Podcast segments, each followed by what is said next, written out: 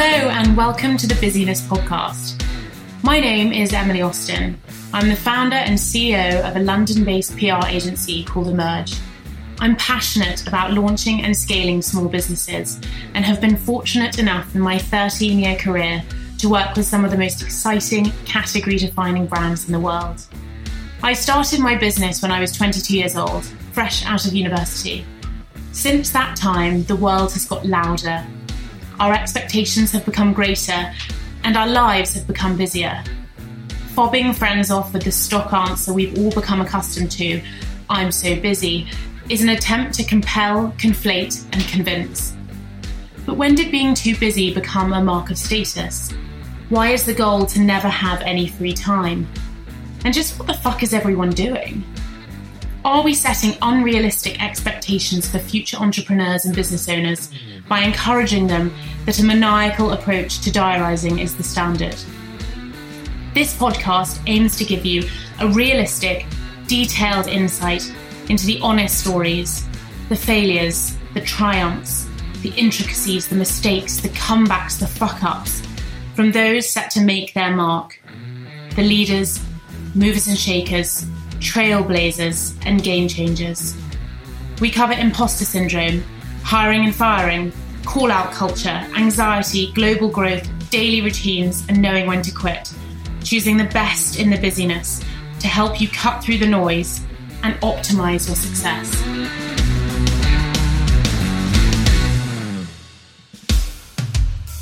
Jeremy May and Lucy Wright founded Nice Wine to create wine for whenever, for the wins, the woes, and the why nots. The co founders talked about their working dynamic, why they love real time, honest feedback, how their best investments have been in their team, and how they look for character over skill set. We chatted about competition, why staying off Instagram has its merits, the challenges of the category, and the opportunities for them as a business, and of course, how to raise money and where to get it from. You will likely have seen Nice in a supermarket, a picnic basket, or a magazine as the brand continues to dominate across the UK. Can you tell me a little bit more about um, what Nice is and what you do within the business? Yes, so Nice is, we call ourselves a future wine company and we're very focused on putting consumers first.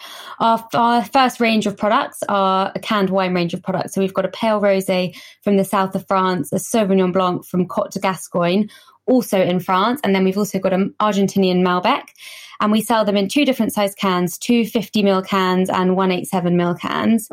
And just going back to the whole point around putting consumers first, that's actually quite a new thing for wine. And I think the fact that wine has generally speaking been in a, a 75 cl bottle really proves that point because the wine bottle is great and it's really perfect for loads of occasions if you're in the pub or if you're in a restaurant or if you're at home, but it's not really perfect for loads of occasions if you're on a train and if you're going to a festival. So as a business, we're really focused around that consumer moment of, of when they drink wine and what is the perfect vessel and what is the perfect liquid. And also we're very focused as a business on really breaking down those barriers in wine. So generally speaking, it's been quite an intimidating category. I think we've probably all been made to feel silly by a wine waiter. And so we don't use any of that wine language or wine jargon that potentially people don't understand. We try and just make it really approachable. And my role in the business is that I'm head of sales and strategy. So most of my time is spent on running the sales side of things, looking after our current customers, and then winning new business, and then also looking after our sales team. And I wanted to ask you a bit more about how the idea came about. But before that, probably helpful for context to ask you both what you were doing before you got to the idea. So maybe um, Lucy, start start with you on that one. Sure. So when I left university, I set up a food business called Cuckoo with no prior experience. I didn't even know what the word FMCG meant. Had an idea with an old school friend and launched a business that sold on the go Bircher muesli pots. So for anyone who's ever been skiing, they've probably tried that.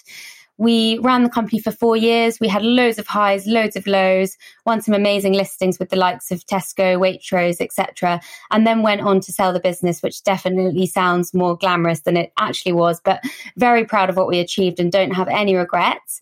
And then after that, I went on to set up a consulting business, just taking all of my experiences and knowledge in helping other food and drink SME businesses with their business plan, sales strategy, really everything and anything around running a startup. And that's where I met Jeremy during that consulting time. Yeah, and from from my side, I my first job in the food and drink industry was with a uh, actually a really big um, importer of kind of continental food, so olives, uh, charcuterie, and things like that. And I joined that business um, what probably about eight years ago now. Built their export business for them. They were traditionally an importer, and it was a bit of a project to start with, and then turned into something a bit more meaningful. And then um, I was looking for, you know, that was a 200 million turnover business. It was a great place to learn, but I really wanted to kind of, I guess, get involved in um, in an earlier stage business. And the timing was perfect because then um, I was contacted by Propercorn in I think 2014 to go and uh, basically head up their uh, international business. They'd never really sold uh, any packs outside of the UK at that point. Um, and I was there for three years and helped them build the business from whatever it was, sort of a uh, one or two million turnover to begin with, up to, you know, 12, 13 million and getting to um, a, a, big kind of fundraise that they did. So that was awesome. And then, um, similar to Lucy, actually, when I left Propercorn, um, I set up as a freelance consultant, basically helping other small, medium-sized businesses um, work out what to do about, you know, uh, building their brands abroad. Um, and as part of that, I worked with some great businesses, um, you know, some smaller ones at the time like Pip and Nut and Dalston's and things like that. And then I actually spent a year um, as part of my consultancy, but sort of seconded basically to Vita Coco, where I ran their international business for Europe, Middle East, and Africa for a year. Um, brilliant to work under Giles Brook um, and Tim Rees. And yeah, and then it was whilst I was there that Lucy, that me and Lucy met up and we agreed that maybe career consultancy wasn't for us and that we, uh, you know, we felt like we'd be a good partnership to launch a business. Um, and yeah, the rest is history, really. And we see a lot on social media now about the kind of overnight success story. We've seen it with um, some uh, young people, particularly starting businesses that have grown really, really quickly you guys have got a tremendous amount of experience as individuals, but also together under your belt. How important has it been for you guys to, um, I guess, sort of like learn on other people's checkbooks and and arrive with that experience? Do you do you think it makes a big difference to the confidence you have with this brand? I know Lucy, you mentioned when you started your first business, you had no experience. Has it been different now with Nice? It's yeah it's been it's been hugely it's been hugely different coming into it with experience and with knowledge and also with contacts because contacts go a really long way. But also i feel like we have entered i've entered an entire new industry because whilst i had a lot of fmcg experience alcohol is a whole new game. So for example with the sales side of things i was very knowledgeable on you know where to get your peanut butter brand distributed but i didn't know anything about the alcohol routes to markets. I didn't know how the on trade worked. I didn't know how festivals worked. But what I did know from Cuckoo was that it's fine if you don't know a channel or if you don't know something. It's all about being super curious and asking loads of people. And so I really had those tools to just go out there and learn incredibly quickly. Yeah, and I mean, from my side, definitely. I explained a minute ago that so joining Propercorn, I really saw that as like an apprenticeship in um, how uh, you know a startup and a high growth startup gets going. It's amazing to work directly with Cassandra and Ryan. Um, and I, I, also, yeah, that that couple of years I spent consulting, similar to Lucy, really, was amazing to get an idea of how you know it was done elsewhere. So the likes of Pip and that was a great, uh, you know, kind of learning for me as well, and seeing what it's like, the difference between um, having two co-founders and just a single founder. And I kind of, I think, nice for me at least. Nice is a really, um, you know, I, I, kind of take the best of what I saw in all those instances and have learned from the worst of them as well to try and kind of build a business that um, has takes all that into account, basically. So I definitely see it as a great apprenticeship, and I, I urge anyone who you know thinking about doing it to, as you said, kind of not necessarily like go and learn on someone else's check, but essentially go and like go and test test it before, see if it's something you think you've got the uh, yeah the tenacity for. And you mentioned co-founders, so you guys obviously co-founders. Um, your roles, from what I understand, are separate. And I think, you know, you hear a lot of things for people, particularly who are looking to start businesses. You're told never work with your friends. And we're told that it's really important to have clear different roles and responsibilities so that you can a be accountable but b i presume kind of promote trust that you guys have got your areas. Can you tell me a bit more about um, your working relationship and how you've ever overcome sort of tension or whether you've just been very clear and therefore sort of haven't haven't had to do that? I guess lots of people um, start businesses together. So it's interesting to hear a bit more about um, how that how that dynamic works with the two of you yeah, so uh, probably you don't. Not many people know this, but Jeremy and I actually decided to go into business together only on the third time of meeting. I I can't speak for him, but I just kind of instantly knew that he was a great guy that knew a lot of stuff, and I recognized quite early on that he, we had a similar work ethic. So, for example, we arranged to meet really early in the morning, which I love because I'm a real morning person, and I was half an hour early to the meeting and he was like 25 minutes early to the meeting. So instantly I was like, love this guy. So we did we did go into business not really knowing each other, um, and I think that has a lot of positives because if they're not originally your friend, you know you're not so worried about offending and things. But we have built a really strong relationship and there are a couple of rules that we we really live by we we generally speaking haven't really had a major fallout i think we're both people that we don't really fall out with our friends we don't really argue with our friends so that hasn't really happened we have had times where we disagree on something but we just sit down and we just hear each other's opinions and all of the times we've just got to a point where we both then agree with the right thing for the business. But I think one of one of the great rules that we've introduced to our business, and I would really urge anyone in a business to introduce this, is something called direct feedback. And Emily, I know that you're a big fan of this from our previous conversations, but I think sometimes it can be quite scary to give feedback. You know, you don't want to offend someone, you don't want to upset someone, but we've just introduced something called di- direct feedback in our business. And we're really trying to make direct, in the moment feedback part of the everyday. So if Jeremy or I have done something or someone in the team and we think that that can be improved on, we will just go and we'll start it by saying direct feedback. And at the beginning, it was a bit nervy to do, but now everyone's totally cool with it. And then you just deliver the words and you say how you think someone could have improved something. And it's never meant to offend, it's never meant to hurt. It's really meant for you know the greater good of that of that person and that business. And there there are a few other rules and things that we've done but we've just set some you know some really good things from from the beginning. And we have we have built a really strong co-founding partnership and i feel really really lucky every day for that. Hopefully jeremy agrees. Yeah completely. I mean um going back to your initial, you know, question around, or some of the things you talked about, you know, not going into business with friends and things like that. I do think, um, and also this difference between being a, you know, a partnership co-founding team and uh, and just a single founder. I, I, think I would find it quite difficult to be, uh, you know, a lone founder. Um, certainly for the first time, and maybe different in the future, but um, having someone to share the highs and the lows and to bounce things off, I think is really, really important for me, like from a, you know, just my personality. And I think it's the same for Lucy. And yeah, we, as Lucy mentioned, we just decided very early on to just like never let things, um, build up. So yeah, from like literally probably the second time it ever happened, if there was ever something that was like, I think this could have been improved on. I don't think you did this quite in the right way. We just deal with it. And so, yeah, I think um, I think we're lucky in that respect. Um, you know, from a from a personality perspective, um, we we just also you know me, you know mesh quite well. I would say. So, yeah, overall, I, I agree. And so, so we talked a little bit about your experience before you guys started this business together.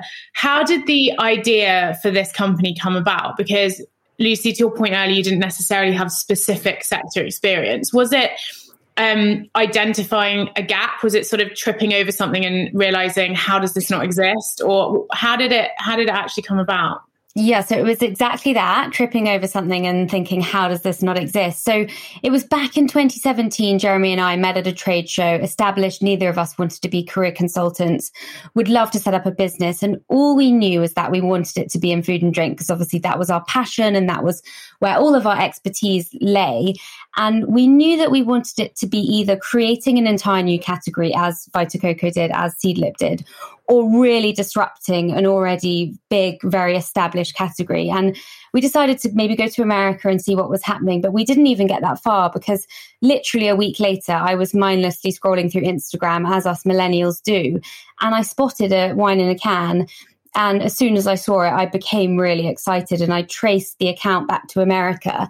And then I really quickly saw that there are about 20, 30 American brands doing canned wine. And I delved into the data a little bit and saw how much the category was growing. And there were a few things I really loved about it. First of all, I could so imagine it was a product that I would drink and all of my friends would drink at a festival, you know, on the train. I think we've probably all been on a train and seen people with a bottle of wine, a corkscrew, and a plastic cup. And it's unbelievable that we live, you know, in a world where you can order your groceries on your Alexa, but we're still doing that on a train. So I immediately could imagine so many occasions where it was being drunk, but also I loved the way it would really disrupt the wine industry, which is pretty stuffy, pretty old school. Probably everyone remembers when screw caps came in and, you know, the wine industry, the world was ending to them. So I could really imagine it disrupting um, the wine industry because all of the American brands were, you know, they were really young, they were really they looked so different from the wine that existed. So got very, very excited and then looked at, you know, the gin in a tin and the craft beer and really started to see actually how many alcoholic drinks were in cans. So then quite nervously pitched the idea to Jeremy. I remember pulling together like a bit of a deck on all of the brands because I really wanted him to get as excited as I did.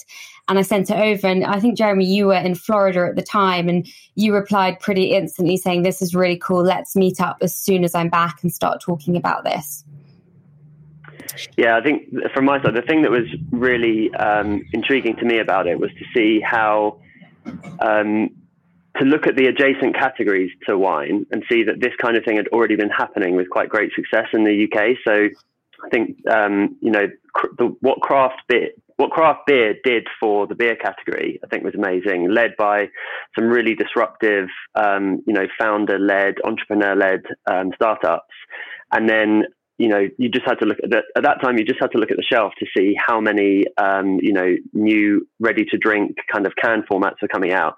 And then we just looked at the wine category, and it just seemed like the the height of innovation in, in wine packaging at that time was the little kind of plastic um, glasses with tear off foil lids. And although that kind of works functionally, um, it just is a bit of a tragic reality, really, that that's the height of innovation at that moment in wine. And so, yeah, I got really interested in it. Uh, we we had some like fairly top line data about what the category was doing in America, um, and and then really the thing that tipped it for me was we we decided to buy some data on the UK market for kind of miniatures wine formats, and then also um, the RTD sector to understand like what is the addressable market essentially. And when we saw the size of that and the the uh, year on year growth, that was the real kicker for me to be like, this is like this isn't just a, a you know a little category. Um, this has the potential to be huge, and, and, that's been proved right in America. I think you know when we were looking at back then, the category had gone from like five million dollars to fourteen to forty, and at the mo- most recent read for the American market, it's almost two hundred million dollar category now. So it's like proper exponential growth. Um, and yeah, we, we we see the opportunity for the same here. So I guess what you're saying is, you know, after identifying a category that you thought was interesting and you could potentially be ahead of the market, which you guys have very successfully done as as the most popular brand in the space in the UK, you then took very seriously the idea of actually testing the market, um, seeing what the growth opportunities were to sort of make sure that what you were seeing on social media was actually backed up by consumer behavior and predictions. Yeah, totally. I mean, um, that's exactly the point. It's like it's really easy to get. I mean, Lucy mentioned it. It's really easy to get excited about something if it very specifically and directly speaks to you. So Lucy was looking at canned wine and saying like, "This is something I would buy." So like, let's launch. You know, let's launch it, which is a great gut instinct test. But the real test is, as you say, kind of not only um, uh, stress testing the potential size of the category, the size of the market, but also, um, you know, every single decision that you have to make when it first comes to starting a business like this, similarly has to be stress tested. Again, you can have gut instinct on on various things, but you know, for us, when it came to the wine, for example. Um, it was a combination of like let's get in a room with 20 30 people and try a whole load of different wines let's try them from cans not from cans sparkling not sparkling and let's also look at the data like which are the grape varietals for example that are in the highest growth at the moment which are the ones that are you know most well known as being wine. Uh, and we literally did we we tested the lot. Like we did um, questionnaires asking people to what extent do they know you know is a Cabernet Sauvignon red, white, or rosé? Is a Shiraz red, red, white, or rosé? And all these things like had to be thought about. So um, I think one of the things we both talked about the fact that we were freelancing at the time we had the idea. What was great about that is it gave us the time and sort of space really to to go through this process and be quite iterative with it. What we didn't need to do is like jump straight in because the clock was already ticking and you know we had to get some revenue in or we had to go and raise money really early. This was a case of like okay well let's start it off with let's meet once a week let's set ourselves some homework and then you know let's get to one hurdle. Once we get over that let's do two days a week and then let's spend some of our own money on it and then let's see if someone else will want to spend their money on it. And so yeah um, it's definitely an iterative process but like really looking at data gut instinct um, it's been really important for us yeah, and I guess test your relationship too, right? Like it's not suddenly so high pressure because you're both unemployed, trying to make it yeah. work and each other out. You've got some kind of slowness there. Um, I guess you started to talk about some of the practical steps that you guys took, but I wonder, um, Jeremy, if I can press you a bit harder mm. on those in terms of, I guess, in a way, the brand piece is the easiest bit in the sense that you're designing a product sort of for yourselves and to a market that you guys are really knowledgeable about. But things like EU packaging regulations and the percent of the product and all of that, like, how did you practically actually? A sort of make it a business. I mean, mm-hmm. beyond mm-hmm. things like registering on Companies House and kind of setting up the company, but also there must be i mean we the regulation space i imagine is is uh, much more complex with particularly alcohol. And um, what what sort of practical steps did you take? Yeah it's a really good question. So um, there, there a few things we worked out really quickly quite that we were quite naive about. So i don't mind sharing that the first, um, you know, we, we had the idea in kind of, or Lucy had the idea in sort of October, November. We spoke about it a little bit here and there. And we said, let's start to spend some actual time on it from January onwards. And literally, the first thing we did is we agreed that we would get together at Lucy's house. Um, in the middle of January, it was dry January. I think we were both doing it, uh, but we went and bought every single kind of uh, wine from the supermarkets that we thought would at least somewhat fit our profile. Um, and we've like started contacting these vineyards. And it was at that point that when we came up to a, a lot of dead ends and that we realized actually one of the areas that we needed uh, to seek out some expertise on was specifically wine and everything to do with it. So the sourcing, procurement, understanding the you know leg- legislation requirements, getting introductions to the big co-packers who weren't probably likely to want to listen to like little old Jeremy and Lucy. Um, and so that was definitely a big early practical step that we took. We realized that we thought we had the um, you know we had the experience and knowledge on how to build a team, how to build a brand, uh, how to build distribution. But we acknowledged quite early on that we needed to have expertise in wine, and therefore we needed a partner for that. So um, we partnered with a UK wine agency, and they've been um, absolutely kind of um, integral to our success, really, because they have allowed us to sort of get to that top table of economies of scale and procurement and tap into 30 years of wine experience uh, you know, when we were only one month into the project. And then, um, you know, I think some other, you know, when you talk about what what's the kind of stuff that practicality, what you know, what did we what did we do? Um, the, first, the first thing is I've mentioned it already, but we did keep running our consulting businesses because um, practically had we had we both had no income at that point, we would have had to go and probably try and raise some seed investment. Um, before we had any idea what this project was even going to look like. And, and that would have been a lot harder. Um, and we would probably have to give away a large proportion of the company, which at that time, when you talk about it being a company, it was literally just an idea on a few pages. So what was great is we were able to kind of uh, continue to fund our own, you know, lives essentially, whilst we put a bit more meat on the bone of what that was going to look like. So we did go and talked to, you know, one of the first customers we spoke to about the project was Sainsbury's. We met an amazing buyer there who was um, interested in the category. We showed up there with no name, no wine, no idea what the brand would look like, but they agreed with us that the category was interesting and that they needed a kind of entrepreneur led startup type um, business to lead it. And so what was great about that is we realized we had to go and like make advances across all the, you know, we had to go and find the right branding agency, get some customers warmed up, even start speaking to some investors about the extent to which they'd want to be involved. And I think those are the practical things that need to happen, as you said, beyond just setting up the company.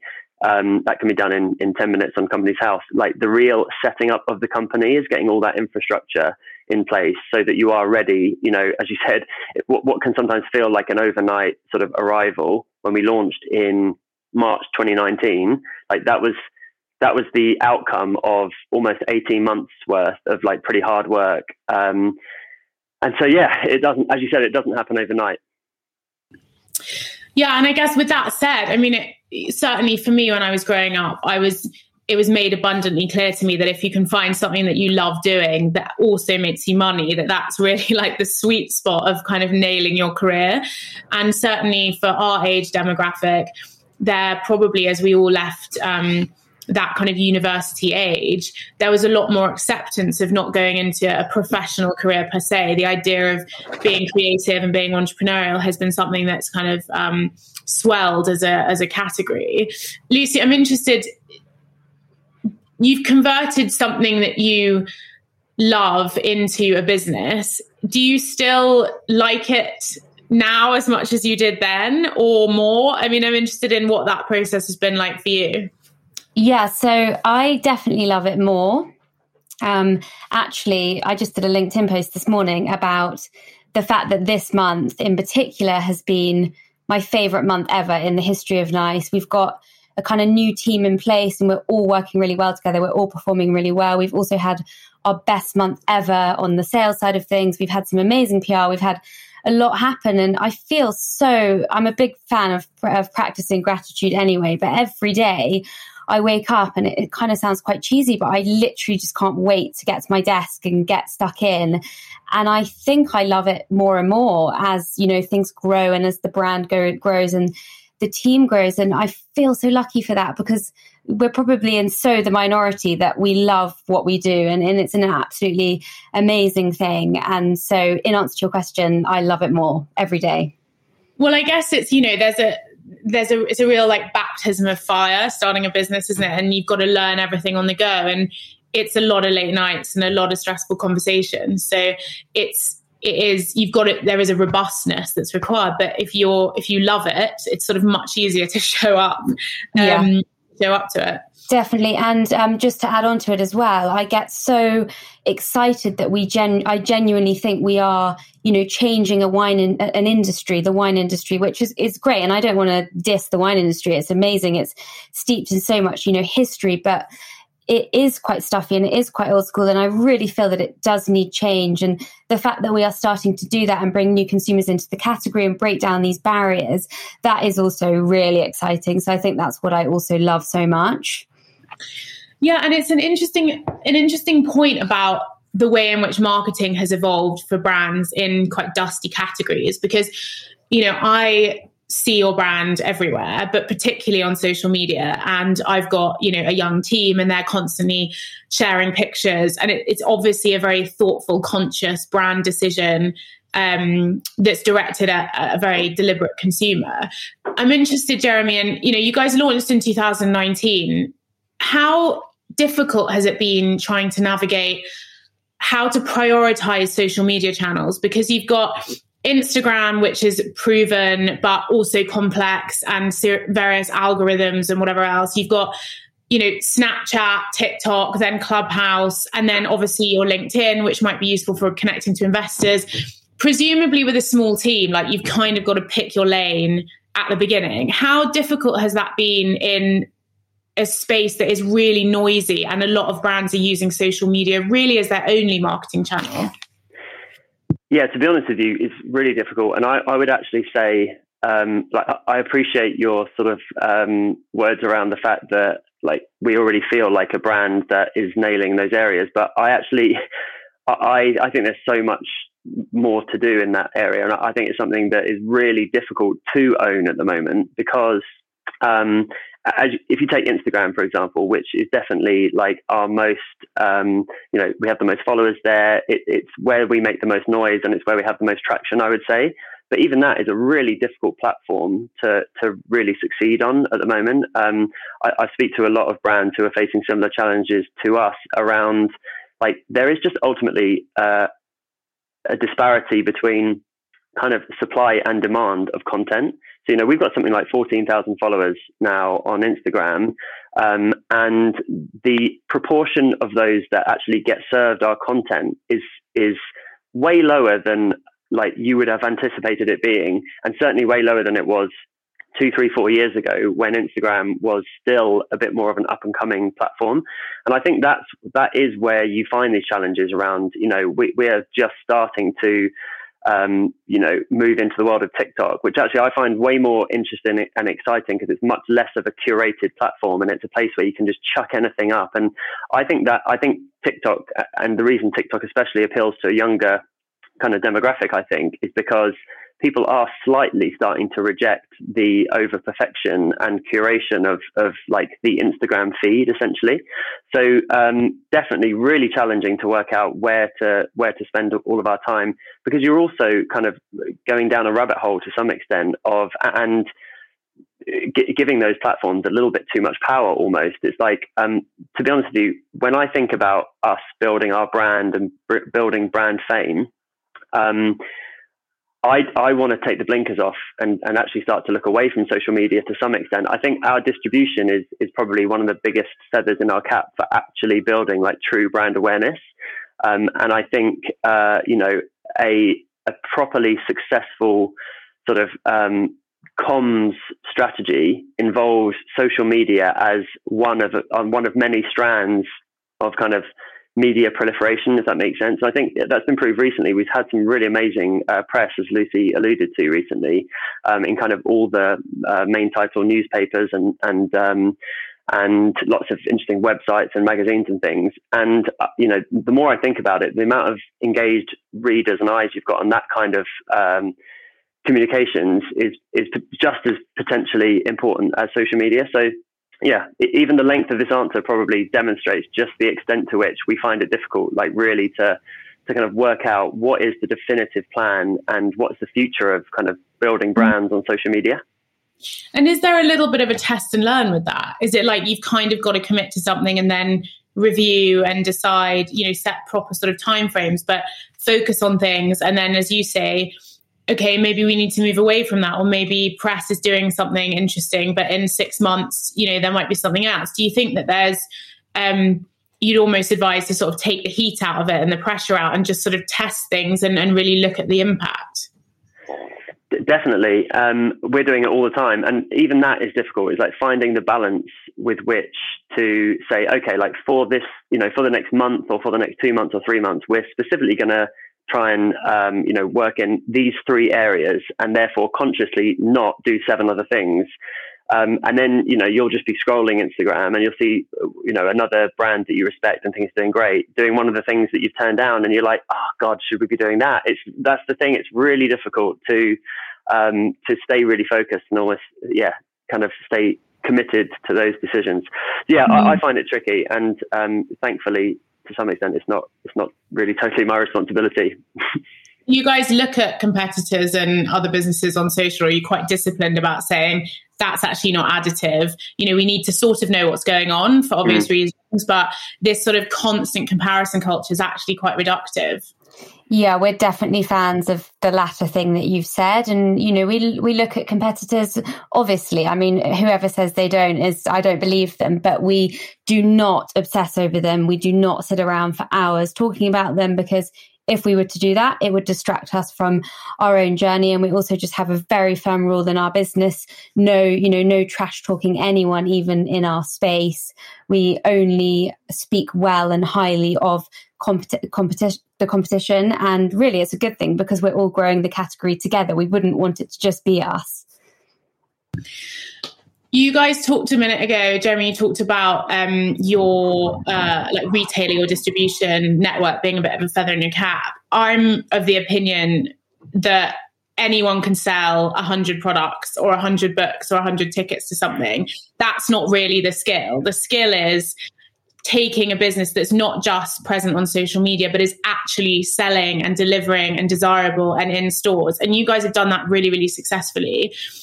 Um, Lucy, do you take time to enjoy achievements in the in the business, or is it just a constant, relentless pursuit? I know you mentioned a minute ago that you practice gratitude and you're sort of acknowledging this month, but is that something that you've had to work hard to do? Or are you guys quite good at saying, you know, shout out, we've we've done this and it's it's a really big step? Yeah, so I think we we are we are all right at it. So we've just we've got a Slack channel, which I'm sure most businesses do. And actually, one of our interns suggested we set up a channel called Quick Wins, where you can just share like anything great that's happened that day. So yesterday, Jeremy shared an amazing graph of our Ocado sales last year versus our Ocado sales this year. But then also you can share um, stuff like your amazing delivery you've had for lunch. So I think we've introduced that, and that's really nice because with all of us from working from home, those quick wins like the Ocado graph can just get lost and forgotten about.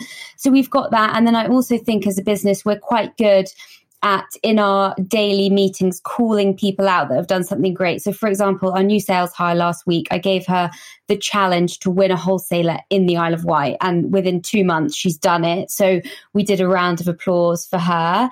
Um, and then as a team, you know, we do celebrate. We had a quick clap to ourselves about having our best month ever. But then you are moving on to the next thing because this month's over now and it's now all about May and, and getting the good results in May. So you don't really have the time to sit around and, and celebrate it, it all.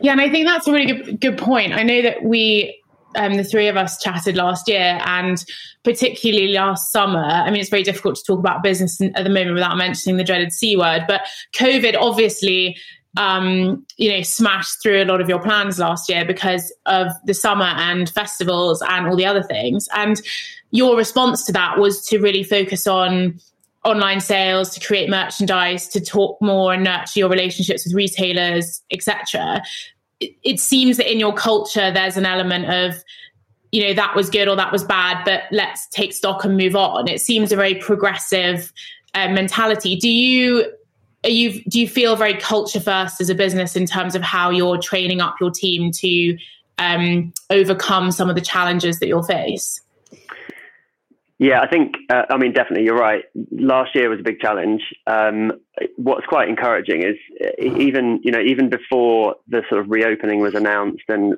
back end of last year, speaking to uh, existing investors of ours, speaking to like potential future investors and other people who, you know, are, uh, the, whose opinions I value, all kind of um, extolling the virtues of, of businesses that are able to continue to thrive under the circumstances we were in.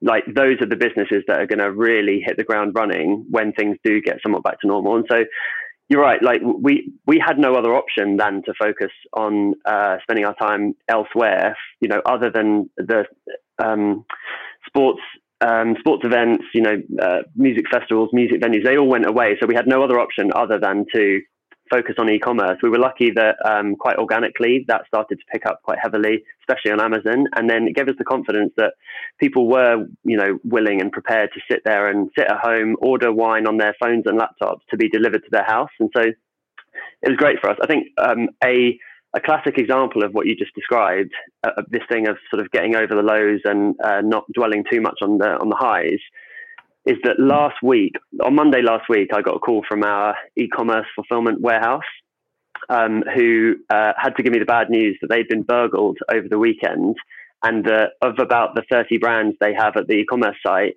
four had had stock stolen, and we were one of them. And we'd had, and so they said, "I'm going to send the numbers over later," but it's been a real. They've done us over, a proper job. five thousand pounds worth of stock we had stolen last Monday. Um, at the same time, I went to the insurers and realised that I'd forgotten to inform them that we had uh, a new e-commerce warehouse, so it wasn't named on the policy, and I'm still working out whether they're going to pay out or not.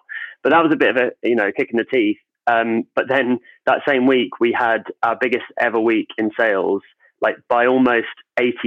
It was our biggest week ever. So, and then yesterday we just had Richard Branson talk about us on Instagram, uh, on his LinkedIn, and and like we've just had all these really weird, like huge, quick wins since that happened.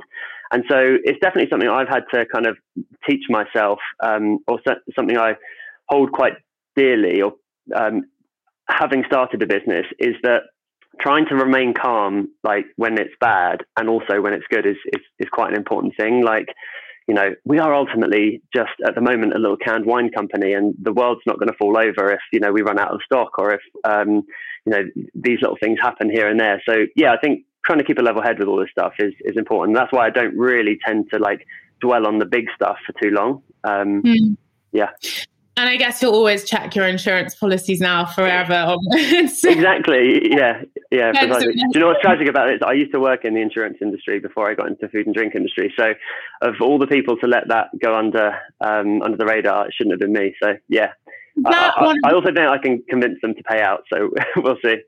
Perhaps they watch this space. Yeah. Yeah. Um, exactly. Um, is that one of the challenges that that you would say um, for people who are starting businesses that there are just so many balls in the air that you know unfortunately things are going to drop and actually the pursuit of this perfectionism is probably really unrealistic and unhealthy. The reality is is that you're going to send stock to the wrong address. You know the buyer is going to be sent something that might have exploded in the post or you're going to show up to the wrong address and forget to sign a document or whatever. Is that just sort of part and parcel of moving through the process of growing a business? Yeah, I think definitely. And in our handbook, when people join our business on day one, we go through an entire handbook of how we work. And we've actually got an entire slide dedicated to making mistakes. And we state that no one in our company has ever been fired for making a mistake. Mistakes we see as quite a good thing because you learn from them. And as, as long as you're not repeating the same mistake over and over again, then you're fine. So I had an example this morning. Our new sales girl made a slight mistake by quoting the wrong pricing to the wrong wholesaler. And she rung me, you know, so apologetic and so upset that she'd made a mistake. And I was like, chill, it's fine. Don't even say sorry. Let's work through this. Let's learn from it. And my parting words to her were, You'll never do this again because you've made this mistake. She's very new into the industry. She's doing an incredible job for us. So it's totally cool. So we do see mistakes as a, as a, as a good thing. And they are, you know, par for parcel, as you said. As long as you're learning from them, then that's totally fine. Yeah, and I guess you're not hiring perfect people on day one, right? There's a an attitude. You know, I've met some of the people that work with you guys, and there is an attitude from your team that there is a huge investment from you guys in the people that you're bringing on because you want them to be tagged into the journey. And I guess, you know, startup culture is that people don't really question working late if they have to or standing on their feet at trade shows, which are some of the most traumatic experience of my personal career. um, but yeah, there's like an element of, you know, you're not hiring people necessarily on six figure salaries who are going to show up with 20 years experience. You're hiring young, scrappy, interested people who are sort of like wide eyed and open to learning. But you do have to also kind of integrate them into your culture as you grow. Yeah, totally. And, and we're, we are exactly doing that. So we're big fans of hiring, you know, really quite junior people. I think, especially with this pandemic, it's really great to give that generation who have really suffered, you know, missed their last years of uni and things, really give them a chance um, as we go through this situation. And we're really big fans of just hiring the right character and then bringing them into the business and just giving them all of the right training. And we really invest in training. We are so super passionate about it. And if you have the right character, then they are generally really receptive to the training. So um, we we're really pleased with our strategy in hiring and training, and it seems to be working really well for us. Uh, just to add to that, I think that that is definitely one of the things that um, I've brought with me from my days at Propercorn and also seen other great businesses like Vita Coco do so well is um, like the guys, the founders of Propercorn made no bones about it. Like they wanted to hire entrepreneurs and they wanted to hire people who, um, and they wanted those people to either achieve their kind of entrepreneurial goals within the business or eventually outside of the business. And they really didn't mind either way. And I know Cassandra takes uh, great pride in the fact that I think I was the fifth departing Propercorn employee to start my own business. And I think it might be up to like seven or eight already um, which is kind of mad, really, because the business has only been going about eight years and pretty much no one left for the first five. So, yeah, it's something that I definitely uh, took with me, and I, I think um, I think it just breeds such a great culture in the business as well. It's like a complete meritocracy and a place where you can come and learn. So, yeah, for sure. Jeremy, I want to ask you about money. Um, so, I work with a lot of brands that raise money, and it is always incredibly stressful and people often make a lot of mistakes with the money that they take and there's a huge complexity to um, investment documents. You guys have a more unique approach to raising money and creating relationships with investors. Um, can you tell me a bit more about how and when you decided you needed money and what the actual process was of of trying to get it? Yeah. So I mean, to some extent, I guess we were quite lucky that um, we like we knew that in order to produce one can, we had to produce hundred thousand cans. We were going to be launching with two products to start with, so um, uh, we always knew we had to raise money before like pre-revenue. Um, so that wasn't really something that like we could uh, pore over as a decision. Like we always knew that was going to be the case. Now we um, we did at one point when it came to kind of doing the brand creation, um, we sort of initially thought we could do that on a bit of a shoestring budget and then realized actually just how important the brand strategy and development was going to be. And then we kind of completely U turned and went to all the big branding agencies and felt that that kind of also wasn't the right fit for us. And we landed somewhere in the middle. Um, and um, Lucy and I had the decision basically whether we wanted to go and raise money at that point with really like very little traction, no brand to speak of, obviously, uh, no customers, or whether we wanted to fund it ourselves to get to the point where we had like something you could hold in your hand um, and go and sell to some customers. So that's what we did. We we spent pretty much, well, certainly speaking for myself, all the money I had, um, you know, getting the branding done. But we had such confidence that we were going to get the right outcome that that then informed the fact that we knew we had to raise money before launching. Um, and yeah, when you talk about the slightly maybe different approach that we took to, to others, um, we were quite, you know, having spent time in the consulting world and worked for a lot of other, uh, you know, invest angel investor led, entrepreneur led businesses. Um, we had a good network of people. I also had worked for some people who, you know, uh, were now starting to be angel investors. And so, actually, what what I did is um, I went to speak to them sort of quite off the record. I, I, set up as many, you know, calls or, or coffees as I could to have quite an off the record chat with people about like, if we were to be raising, what would it look like? You know, um, uh, how do we actually raise the money? Who should we get it from? One investor, 10 investors, smart money only, or friends and family as well? And and um, yeah, what, what we landed on is that we felt like we had the right amount in mind to give us a pretty good runway to just get on with executing our plans for the first sort of year or two. Um, and that we had enough traction that we could command kind of a reasonable enough valuation that meant we could raise the amount of money we needed without having to give away so much of the business that then you know it, it wasn't really an, as interesting enough still for the founders to kind of see it through. So um, so yeah, that was great because what I essentially did is went to see lots of people I already knew and some people I'd been introduced to and say we're thinking about raising some money. Like the deck might look a little bit like this. We're going to set a date of first of September to officially formally start the raise. Um, and then we're planning to close it within two months, and we're going to do it on a kind of first past the post basis. Well, the beauty was of doing that is um, I'd already been speaking to people at back end of July and August, and so when that first of September came and we like sent the decks out, we went and uh, so well we actually we tended to um, kind of pitch in person to anyone who wanted to meet us. Um, then like within a couple of weeks we had half the money raised already because we sort of have it had it earmarked already. So we created that scarcity immediately where I was then able to go out to some of the other investors who we'd already pitched to and say like look, we're almost halfway, well, we're over halfway done on this raise now. We are going to cap it at the amount we're going to raise. So we're not going to overfund. Um, uh, you know, I'm not trying to put you under any undue pressure. I'm just trying to say that when I said we would be raising this over two months, like we're already halfway done in two weeks, so don't miss out. And then um, we very quickly did it after that. So four weeks, I think, we closed the whole lot. And then I had to go back to investors and say, like, I, I, I know I warned you, but um, we have now raised it. We now closed the ra- closed the round, and a lot of people came back and said, "Oh, I was literally just meaning to email you. Like, are you sure you wouldn't take any more?" And it's that perfect, um, you know, kind of when you build scarcity like that, um, people want it even more. So, what's nice is that means there's you know other investors waiting in the wings for next time we want to raise. So that's been, and you you guys have raised a couple of times, and will kind of continue to raise as and when you need it, but do the best that you can to to generate enough revenue to keep mm. the business running.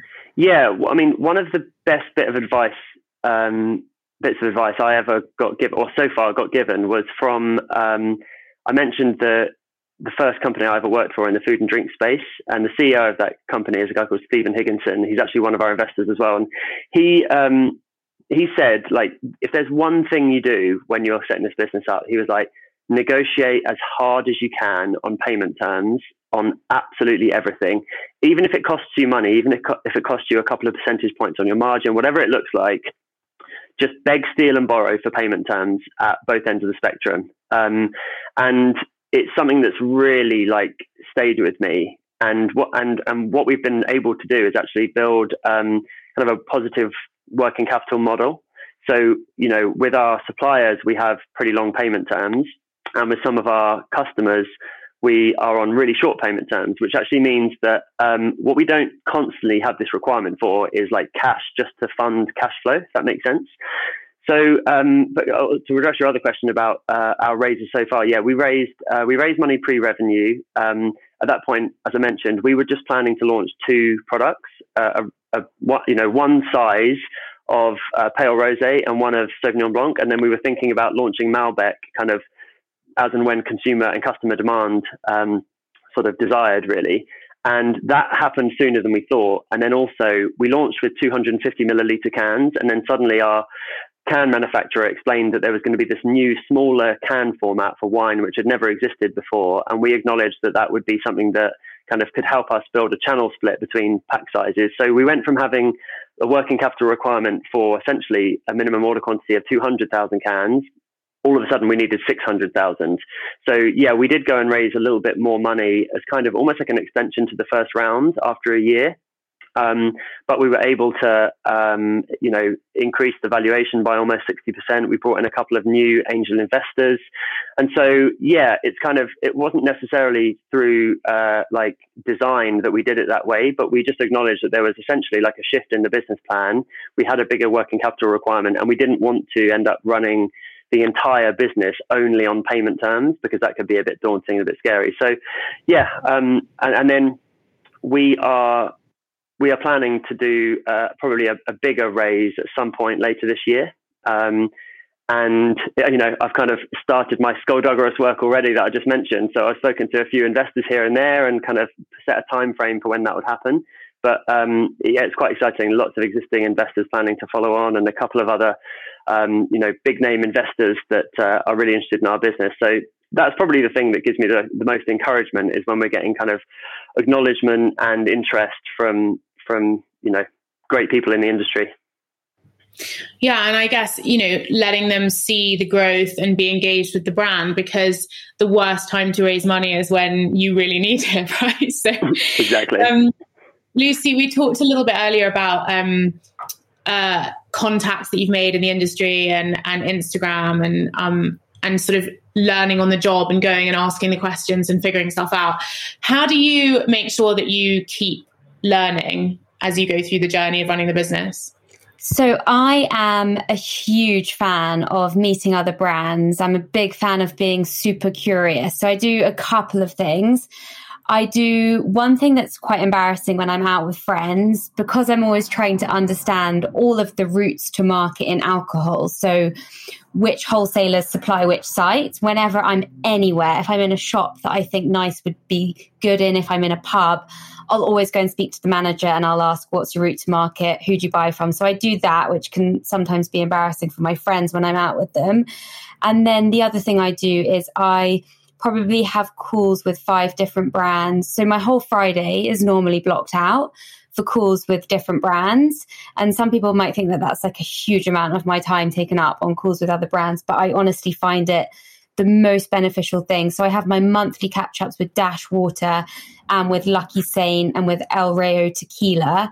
And then there are quite a few other businesses that I regularly catch up with. And it's especially important for me running the sales side of things to be communicating with brands that supply similar channels to us, us and asking them, where are you winning at the moment? Who are your new customers? You know where are you losing at the moment? What are the new channels that you're opening up?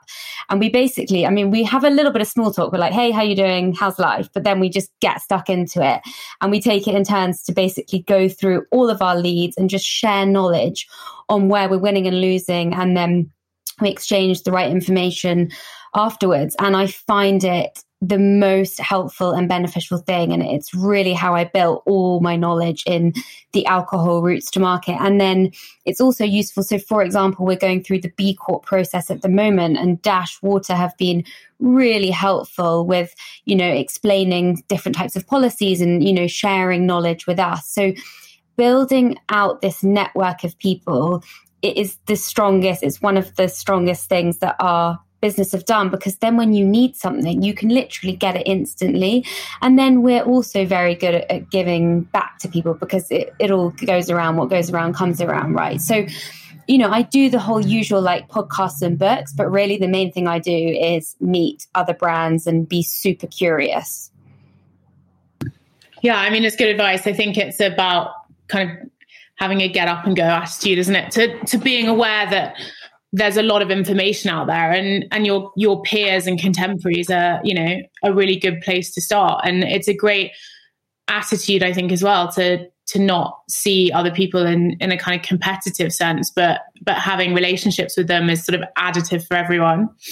Um you know with that in mind i think you know the podcast is called the Busi-Ness Podcast. Everyone is increasingly busy. I've told three people today that i'm fucking busy.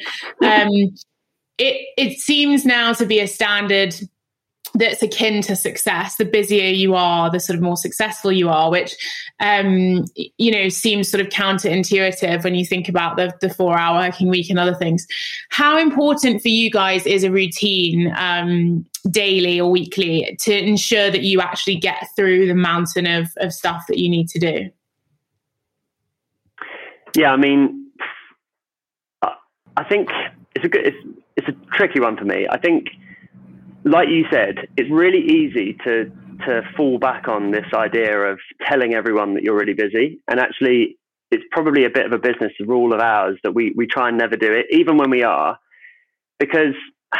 It, a it does it somewhat shines a light on like your inability to plan things or whatever which even if that is the case it's something you don't really want to project out to the world but then also i think we we do have a really good balance of of basically trying not to get to that point where we're overworked. I've seen so many other um, you know friends who work in other industries or actually found other founders uh, in our space who are just completely overworked and I think if you're not really able to like enjoy the journey, then that's the really dangerous bit. If you're only if you're like ruining yourself with the end goal of this big kind of exit moment or whatever it might be, because it may never come. And I think you, I personally think you've got to really in, in, enjoy the actual process. So we're pretty good at not like working late hours and really not like actively working at the weekend. Don't get me wrong. We always, we both wake up in the middle of the night and have midnight thoughts about the business.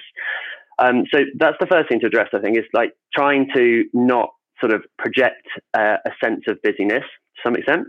But then um, coming back to how to therefore manage and do my best not to be too busy, it does definitely come down to um, to kind of uh, scheduling and um, you know basically planning your day. And and the way we have a few things that we do kind of business wide. I guess one is twice a week we have um, like digi free time periods where I can't remember whether it's three hours or four hours. Either way, it like feels like plenty long enough to just say like we don't no one talks to each other on Slack or on WhatsApp. We most people even turn their uh, Wi-Fi off, and it's a time to like really focus on big picture thinking. Um, that's really helpful because you know you've got these like moments that are a catch-all moment that you can Um, you can sit back and like nothing else is going to interrupt you. I think that's good. And then for me, especially, like the role I uh, play in the business is uh, where Lucy looks after sales, and we have a brand manager who kind of um, you know, looks after the brand and marketing side of the business. I basically run everything else. So everything from like production, um, operations, finance, investors, e-commerce, and all these things. So like I could sit there and just be reactive um, to things that are coming in all day, every day. So what I, I have to compartmentalize my week to do that. So you know, if it's processing production orders, I just do that at a set time during the week, and that allows me to then let things build up and then not think about it otherwise. So, yeah, I think that that's a big thing you know is like trying to plan your time best and not be reactive. I must say i'm not i'm not amazing at it. Like if there are things coming in that i can see happening and i know they need to be dealt with right there and then i find it hard not to get distracted. Um, i'm kind of one of those people that i can't have like the little red dot on my iphone. Like you know i can't have an unread email or an unread message here and there it's sort of a ocd type thing i guess. So uh, it's something that i've had to like teach myself is to say like i'm doing that then and you know it can wait. Um, so yeah a bit of a long answer, I guess. Maybe I should be more busy. No, it's great. It's really helpful here because, you know, some people use, uh, you know, a lot of tech and things like Todoist, and which mm. I tried to do, and then I was just more stressed because I had another app telling me I hadn't done what I was supposed to be doing. Yeah. But you know, some people routine is um, very regimented and and getting up at the same time every day and doing the same stuff, and for other people, it's like a lot of shit's happening on the fly. So, you know, you're just kind of getting through it and, and trying to, um, you know, it's a, it's a bit more unstructured. So it's yeah. interesting to hear more about, more about your process. Um, Lucy, I'm interested if you could tell us what's next for the business. What can we expect to see for the rest of this year and beyond? So it's quite hard to plan this year, as it's probably the case for lots of businesses. But main things for this year are we are aiming to become a B Corp business by Christmas. So, as a team, we're all working through that process at the moment, and we've all got our particular areas of responsibility.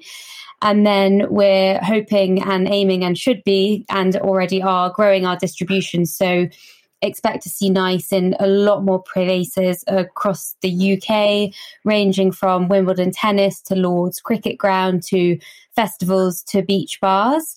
And then we're bringing out new products in August, which are still within wine, but outside of cans. And then we've also got a big brand fame activation piece going live in the summer. So those are kind of, I mean, that list could go on forever, but those are just some of the main things that are next for NICE. Awesome. Thank you. Guys, I'm really grateful for you taking the time to chat to me. I'm sure um, your story individually and also together as part of this business will be both inspiring and also practically super helpful for lots of people in the early stages of their business or, or, thinking about it. I'm sure the last year has been painful for you guys in terms of the restrictions, but I personally, I'm sure you are too, very much looking forward to seeing Nice out and about much more. I think every park and festival and event and train that uh, I go on, I expect to see it. And I'm um, excited to watch you continue to dominate the category. So thank you for sharing your story with me. Thank you for having us. Thank you so much for having us. We loved it.